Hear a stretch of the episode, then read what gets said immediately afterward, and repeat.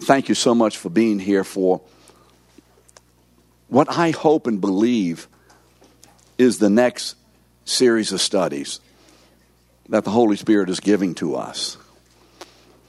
As you know, and I've said this several times, and I, think we'll get through the lesson today. If we don't, we'll continue next week, right? As we said before,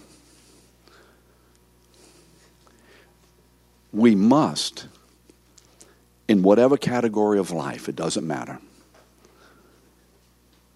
be being led by the Holy Spirit. We must acknowledge our need not only for the presence of the Holy Spirit in a general way, but in the specific revealing, communicating ministry of the Holy Spirit to me and to you in any and every particular area, activity, instant in our life. I think it's a heretical thought. This is my opinion now, a heretical thought to say, well, I don't need to ask the Holy Spirit about this and that because He's given me an understanding or mind to decide these things. You know, you've right? You understand what I'm saying? There's certain things that I really don't need the Holy Spirit to do because, you know, He's given me intelligence and background. And yet, when you look at the Son of God Himself, Jesus says in John 5 19, I do. Huh, uh, what? No, what does nothing mean? Nothing. I don't have a thought. I don't have an attitude. I do not make a decision. I do not have a word, etc., etc., that I do on my own because of the natural intelligence that God has given to me as the perfect, sinless man. And if this man lives 100% dependent upon the Holy Spirit, never using his own capabilities as the perfect man, but in his perfection of humanity, in his mentality, intellect, emotions, etc. Perfect. All of that is assigned to and submitted to the leading of the Holy Spirit. Would you agree with that? And that's a long dissertation to say, once again, hopefully what we're doing and everything that we're doing is led by the Holy Spirit. And so we prayed, and for the first time in a long time, I had no idea where we're going. I remember telling some of you, I think I told Anna and a few of the ladies and some others, you need to pray because I have no idea what we're going to be doing next. And so, about a week or two ago, the Lord began to drop in my heart do a study of the love of God. Oh, okay, okay. And as it is always with God, I'm thinking we'll get right into it. Right into it. We're going to start talking about God's love. But here's what the Holy Spirit typically does. Before speaking about something, for instance, so significant, and everything about God is significant equally, He must lay a foundation because of our lack of understanding and knowledge, correct? And so, thank you for being here. I think everyone received an email from me. Did anyone not receive an email from me about this class? You're not on the list some kind of way. You're not on the email list, so you need to get yourself on the email list. With uh, are y'all signing the uh, sign-in sheets? Well, then let Georgina know you're not on the email list, because you know hopefully that's going to be a way that we're going to communicate. So let's start, Father. Father, once again, as in every aspect of your word,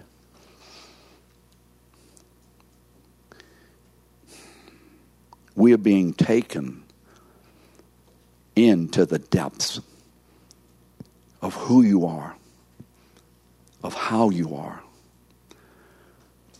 Father, we know and we believe that the most critical, essential, central necessary knowledge that we have is to know you.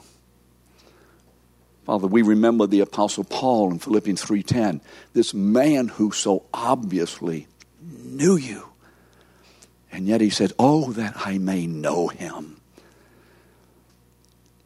So Father, this morning, as in everything but with this particular series as we begin another one, would you use it to reveal yourself to our minds, to our hearts, so that who you are may not only be a growing, tangible, relational reality, but that who you are may be a demonstrable reality through us as we relate to the world and to one another, and even relate to ourselves. So, Father, this morning, as only you can and as only you will, Father, we're asking, as we always do and as we absolutely need to, speak by your Spirit. Teach us by your Spirit. In Jesus' name, amen. So this morning we begin to consider the some of the meanings and the implications of God is love. Now you see that terse statement. You know what terse means, don't you? Short statement. You see that terse statement, God is love, in two places in 1 John. You see it in 1 John 4, chapter 4, verse what? 8 and then it's repeated in verse 16. So if you double eight, you have 16. So that's what we're talking about. That's the context of the study that we'll be beginning this morning. Now, as we know, love is one of the attributes of God that we consider so fundamental to our relationship with God as our Father. But it is not the only attribute. And we must say this, we must be very careful when we say these things. Love is not the most significant attribute of God. It's not the least significant attribute of God. Because one of the things, hopefully, within this and next week, we're going to see is that the attributes of God are equally and comprehensively and immediately all of the same significance. Do we understand that? We can't say, well, I think the love of God is this. No, I think the power of God is that. Every aspect of who God is in his own being, intrinsically, according to his essence and nature, is equally, eternally, and comprehensively significant. There's not one attribute that's more important than the other.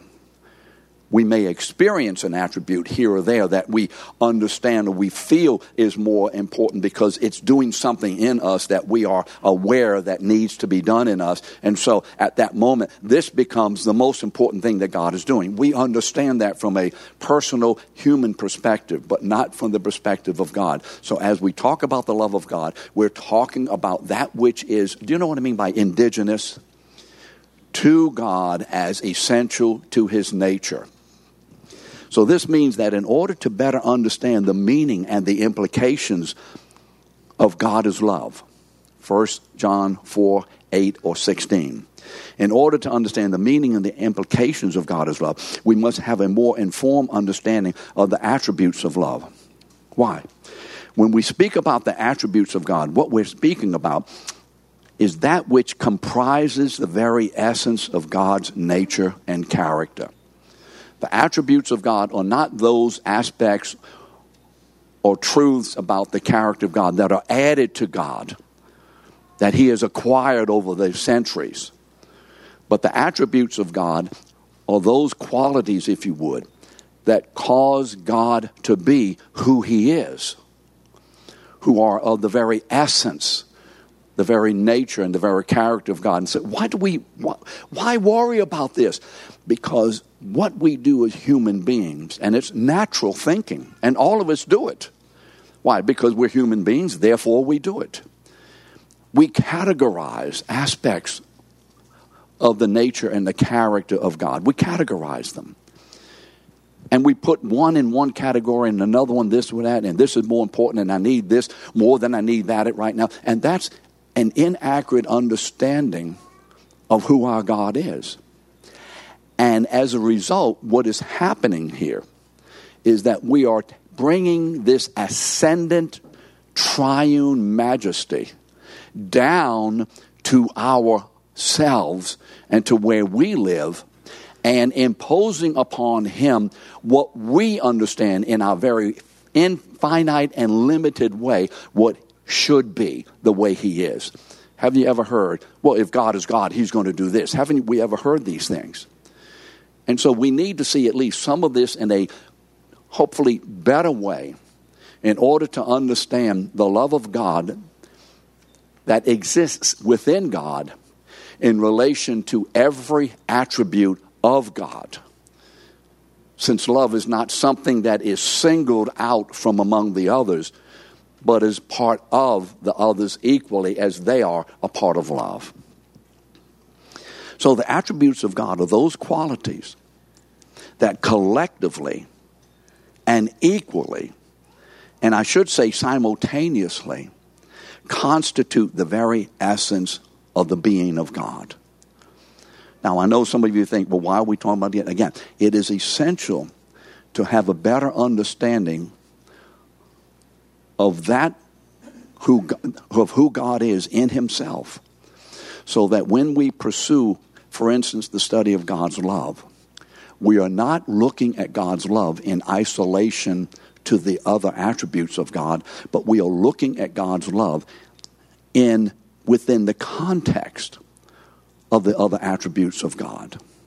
Because all of us have heard sometime, well, if God is love, he wouldn't do this. If God is love, or if he knew that, God wouldn't. How many times do we do that ourselves? And so it's a major misunderstanding of who God is. You see, this means that each attribute informs every other attribute, and that each attribute is fully present in every other attribute. Although each attribute is a distinguishing attribute of God. Does that make sense? How can we understand this? We don't. And so every attribute of God, which is a distinguishing attribute, is contained within every other attribute and is informed by every other attribute. But that doesn't mean that we cannot have some understanding of the omnipotence of God or the omniscience of God. We can, but not in isolation. Because there's no way to understand any particular attribute of God in isolation from the others. The only way to understand any attribute of God is to understand it within the context of all the attributes of God, at least that we are going to discuss. And there are many attributes. You know, God has infinite attributes, and we're not going to discuss infinite attributes, but at least the few that He's made, that, that He's revealed to us. So, what this means is that God cannot be who He is. He cannot be who He is in Himself apart from any one of His attributes nor can God be who he is in himself with a diminution. Do you know what diminution means? What? A diminishing of any particular attribute. And we'll see why in a few minutes. God possesses in himself every attribute simultaneously and comprehensively. All of this is to say that when we speak about God's love, we must do so within the context of all of his attributes. And the fundamental attribute, when I say fundamental, I don't mean the only one that's of significance, but I believe this is the one that probably is the best place to begin. You could argue with me, and that would be fine. The attribute I think that needs to be discussed first, and I just felt this is the way the Lord was leading me, is what is called, and I hope you have it in your notes, the aseity of God. Do you see that word? A S E I T Y. The aseity. How many of you have heard of that word aseity? About three or four of the eggheads in here. What's the matter with you people? Where have y'all been living? I'm talking about the eggheads. the aseity of God. Now, that's a very good term, and we need to sometimes learn theological terms. The aseity of God. The word aseity has to do with God's self existence as God. A say, A and then S E, from himself. From himself. Self. So the word aseity means self existence. And I think when I say it that way, you say, oh, okay, I understand that. At least we basically understand what that means. So when we say the aseity of God, what are we speaking about? God's what? Self existence. God's aseity means that God has always been, that He is uncaused life in Himself, that He has not even caused Himself to come into being, that God is life in Himself that God is uncaused, that nothing external to God has caused God to come into being, that at no time, and even the word time is the wrong term. But we have to put it in some kind of term so we understand. And every time we use any finite language dealing with God, we're always in trouble because we've always already missed something of the truth of God, correct? Because how can we talk about an infinite God with finite language? So we foul up, but we have to do what God has given us to do. And so the reason that God exists is why? Why does God exist? Because He exists. Now, we don't think like this typically, do we? Why, why does God exist? Steve, why does God exist? Because he exists. Well, what kind of answer is that? You remember in Deuteronomy 7 when Moses is telling the people of Israel, let me tell you why God loves you. Remember in verses 7 and 8? I mean, Hemi, why does God love you? Because he exists. Why is God kind to you, Ricky? Because he exists. Why does God minister to you? Because He exists. Why anything about God? Why? Because He exists. And you see what this begins to do. Why is God love? Why? Because He is self existent. Why does God say anything? Because He exists. You see, the whole issue has to do with not the activities of God necessarily, because the activities of God reveal the eternal existence of God. And even that word eternal is not a good word to talk about, which we'll talk about in just a moment. And so, what does the aseity of God mean? Simply put, what? God exists. Now, I believe, and you've heard me say this many times, the most startling, amazing, dramatic, august, magnificent, incredible, etc., etc., etc. verse in the entire Bible. The verse that comprehends everything of the Bible the verse without which we're not going to understand the Bible is Genesis 1 1. Now you may say, well, that's there he is. Nope, nope. And so what do we have in Genesis 1 1? Well, there it is too. And it's going to be. And so I hope, hopefully, the Holy Spirit in me hopes that you're going to that he is going to elevate our most precious verse to another place. That this verse is the most precious verse in the entire Bible. And so, how does it begin? The first four words of we're not going to finish today. The first four words of Genesis give us I think, the most fundamental, essential truth about God that there is. The first four words of Genesis give us the most fundamental truth about this being who declares himself as God. So let's look at the first three words of these first four words. What are the first three words? In the beginning. Now, in the beginning is a Hebrew idiomatic phrase. You know what I mean by that? Let me give you an example of an idiomatic phrase. Where you at? And when you say to someone where you at, they kind of look at you like, what, what, do we mean? They're not from New Orleans. Where you at means what? How are you? What's happening? Where you at, dude? It's, it's a general term, it's an idiom, it's a way of saying something that the phrase itself doesn't convey the real meaning. And so, in the beginning is a Hebrew idiomatic phrase. It means before anything was, God is. The Bible begins with the declaration and revelation of God's aseity.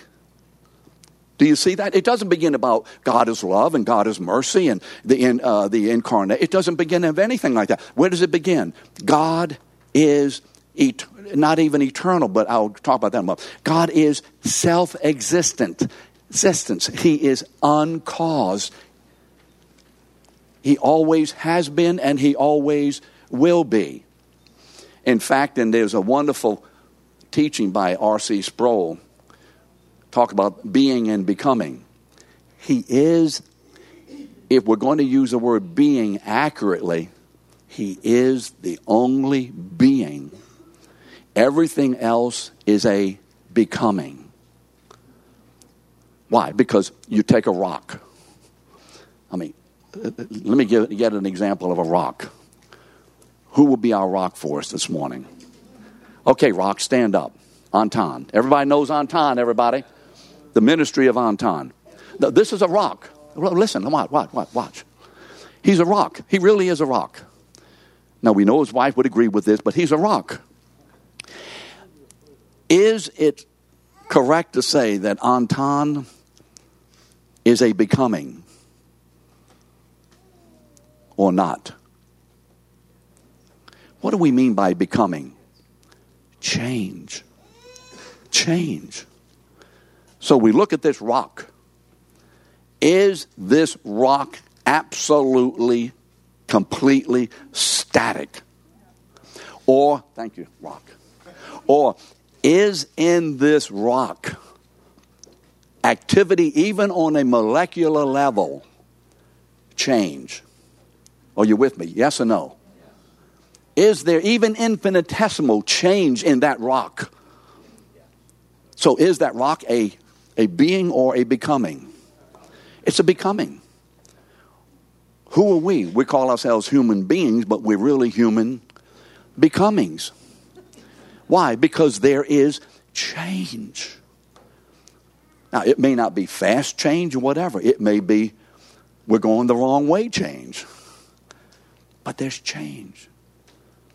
But God is the only being. And everything that has come into existence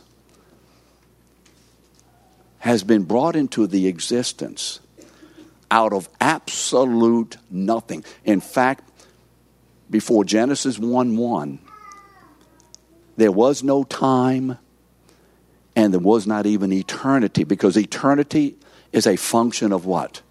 Time. Now, this we can't conceptualize. So, before Genesis 1 1, there was no time. Everything, God was it.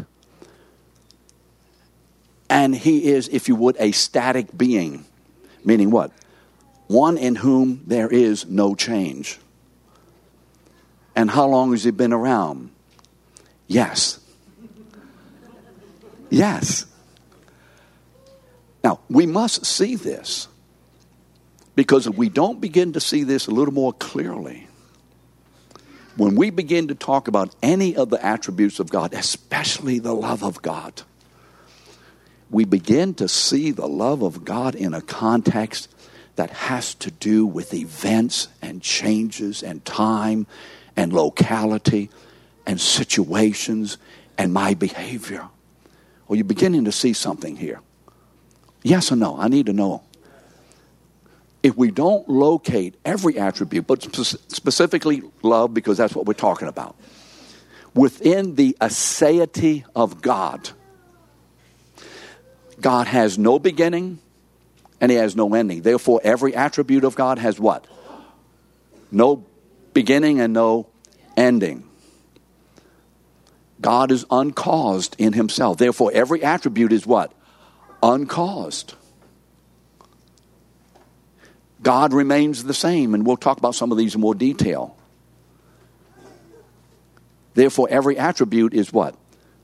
The same attribute without it changing as to its essentialness as an attribute of God.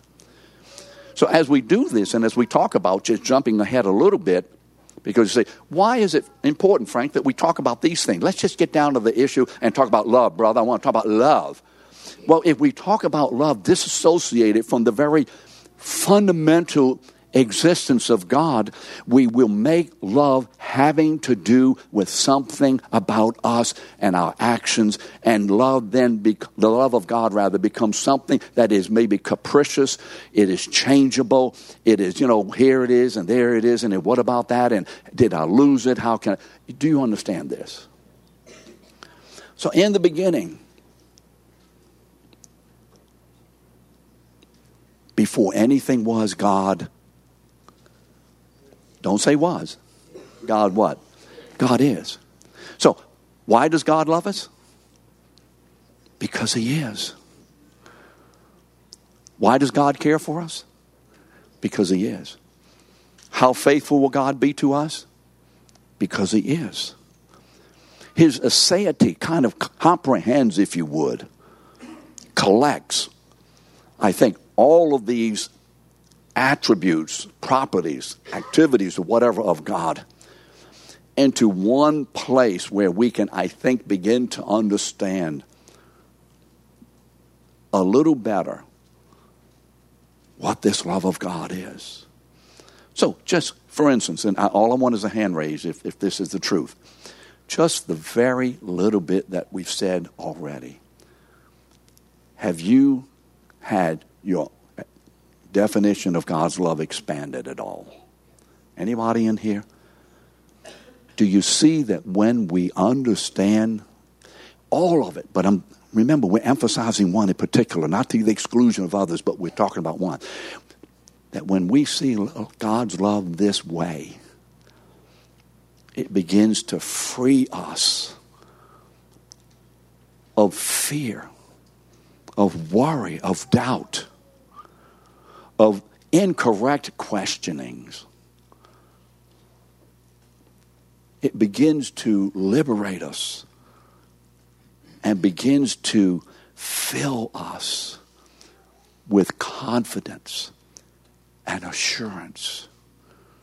So when someone says Jesus loves you, and it is true because you've been saved, when we understand the aseity of God, what does that mean about Jesus' love? It means something bigger than it was before, perhaps. And then, what is the second major? It's not in your notes, I don't think. I don't know where I am in the notes, but we'll figure it out. Genesis 1 1, I said, said what? Two critical, essential, and central truths about God the aseity of God in the beginning, and then the word God. I don't think it's in the notes, so you may want to take a note on this up to you. The word God in the Hebrew is what? Somebody tell me what it is. Elohim. E L O H I M. Yes, you may take a note on that. E L O H I M. Elohim. It is a plural word. Plural. The singular is El. E L is singular in the Hebrew. Elohim. So do you get this? He is what? Singular, plural, coach. Uh, wait, wait, coach is thinking. Now, we know how coaches are. You know, as long as you win a football game, we don't care what else you know. He is what? Singular. Them is plural. Do, do you remember those things in English grammar? I told you to study. And so El is what? Singular. Elohim is plural. So, what is the next thing that is absolutely incredible and mind blowing that we've learned in this statement? In the beginning, God. This God who is ase, self existent, is a plurality. What does that mean? He is God, but then he's not God in the typical singular sense. But he's God in the most unique sense of all, because all the gods of the world were singular. Each one of them was singular, correct? There may be 50,000 of them, but each one was a singular whatever, correct? But this God is a singularity in one way and a plurality in another way. And so we already immediately see that God is telling us in the very first four words of his book I am eternal. I am the eternal God, using our language, but he's not even eternal in that sense, correct? I am the esse, A, A and S-E, the self-existent God and I'm also a plurality in myself. Now, you may not find that astounding, but when someone says to you, it's a fairy tale, these things were just stories dreamed up. Now, are there questions about the first 25 verses of Genesis chapter 1? Yes. Remember the six days? Yes. How do I what, what, what word I want? Put this with the creation. What's that word I want? How do I what? What? Reconcile. How do I reconcile six days of creation and evolution? I don't know. If you can reconcile the two, you need to help me. I'm serious. I don't. I don't know anyway. Andy, maybe you know and you can tell us. But to me, that's not the primary issue. The primary issue in Genesis 1 1 in these first four words is the truth that carries itself all the way through to the end and is consummated in Revelation 21 and 22 that who this ase plurality God, plural God, if you would, is now in fellowship with a people. Now, when you look at the time when this was written, Genesis. It was written in a time of polytheism. Do you know what I mean by polytheism? Poly means what? Many. Two or more, at least. Two or more. Two, two is too many. There was no concept. Go do a comparative religion for yourself. There was no concept of a being who was ase a being who was absolutely sovereign creator of all things because the gods were personal gods of locales, of people in those areas. You know, you have a God of your group and you have a God of your group and that's God, and all these gods are contending. This was absolutely unheard of, radical revelation. So when we read Genesis, we don't read it sometimes within the understanding of those people who are reading it. When they are reading this, this is crazy. Well, which God is he? Remember? And we're not going to get to this today. Which God are you? What have I just quoted? Exodus 3:14. The Lord calls Moses to himself through the agency of the bush that is not consumed. A self a, symbol of the self existent one through the self existing fire in the bush. Come on, come on. A symbol of the self existent one through the self existing fire. Remember, it burned, but it yet was not what? Not consumed. The revelation is not so much about the bush, it's about the fire in the bush. Ah, that's what's going on here. That's what and Moses said, I, I have to go find out about this thing. I've never seen self existing fire, if you would. And he goes, and the Lord said, Hey, you're going down. I'm sending you to deliver the people out of Egypt. Remember that? And Moses has been raised in polytheistic Egypt.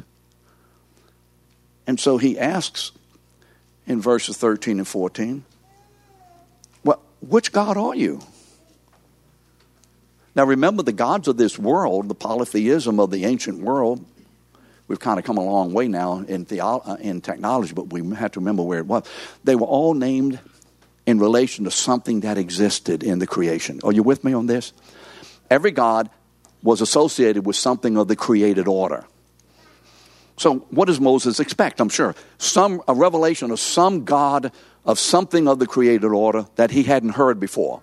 Probably correct. I don't know. So, who are you? When they ask me, Who are you? Who is this God? Which God? What is your power? What is your nature? What is your purpose? How big and powerful are you? Because if we're going to be delivered, we need to know who you are. We're going to follow you. Who are you? Because we don't want to go out there and get stomped by somebody because we didn't understand you clearly enough. We need to know who you are. Who are you? And what does he say? In verse 14, he says, I am that I am. Tell them that I am hath sent you. What, what do you mean you are? I mean, Jody, what does that mean? I am, you are. I mean, you was, you will be, or you what? What do you mean? I I never heard of that before. It was a declaration when God delivers his people through Moses, he does so by first and fundamentally announcing his aseity. Do we see that? He doesn't begin with a lot of other things. He announces his aseity, and then within the concept and understanding, and upon the foundation, if you would, of his aseity, then he begins to move and reveal and talk about himself and his people, all within the concept of I am. I am. I am. And so when we speak about the love of God, where must we locate it? We too quickly locate the love of God in me. Come on. Are you with me on this? We too, too quickly evaluate the love of God according to what? What's happening where? To me. We too quickly want to define the love of God in relation to what I experience and what's going on with me and how I am doing, don't we? And that's idolatry. And so you can begin to see that when the Bible talks about God's love being shed abroad in our hearts by the Holy Spirit who's been given to us in Romans 5 5, God is not talking about just some feelings and emotions, but He's talking about the very attribute, all the attributes, but singling out this particular one for a purpose at that point of His aseity, this love. And this is the love of God that is now dwelling in our hearts by faith if we are God's people. And this is the love of God that in no way can we in any way ever hope to duplicate. We are not called to try to love God or to duplicate His love or to do things for Him. We are called to be yielding to and cooperating with the Holy Spirit as the Holy Spirit begins to manifest the various activities and results and whatever of this, the love of this ase God in us.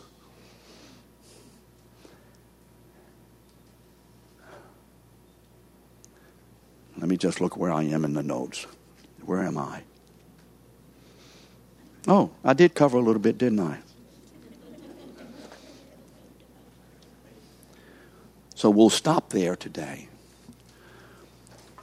But I want to send you away this way. Next week, I suppose, we'll talk about some of the attributes of God. But ponder this week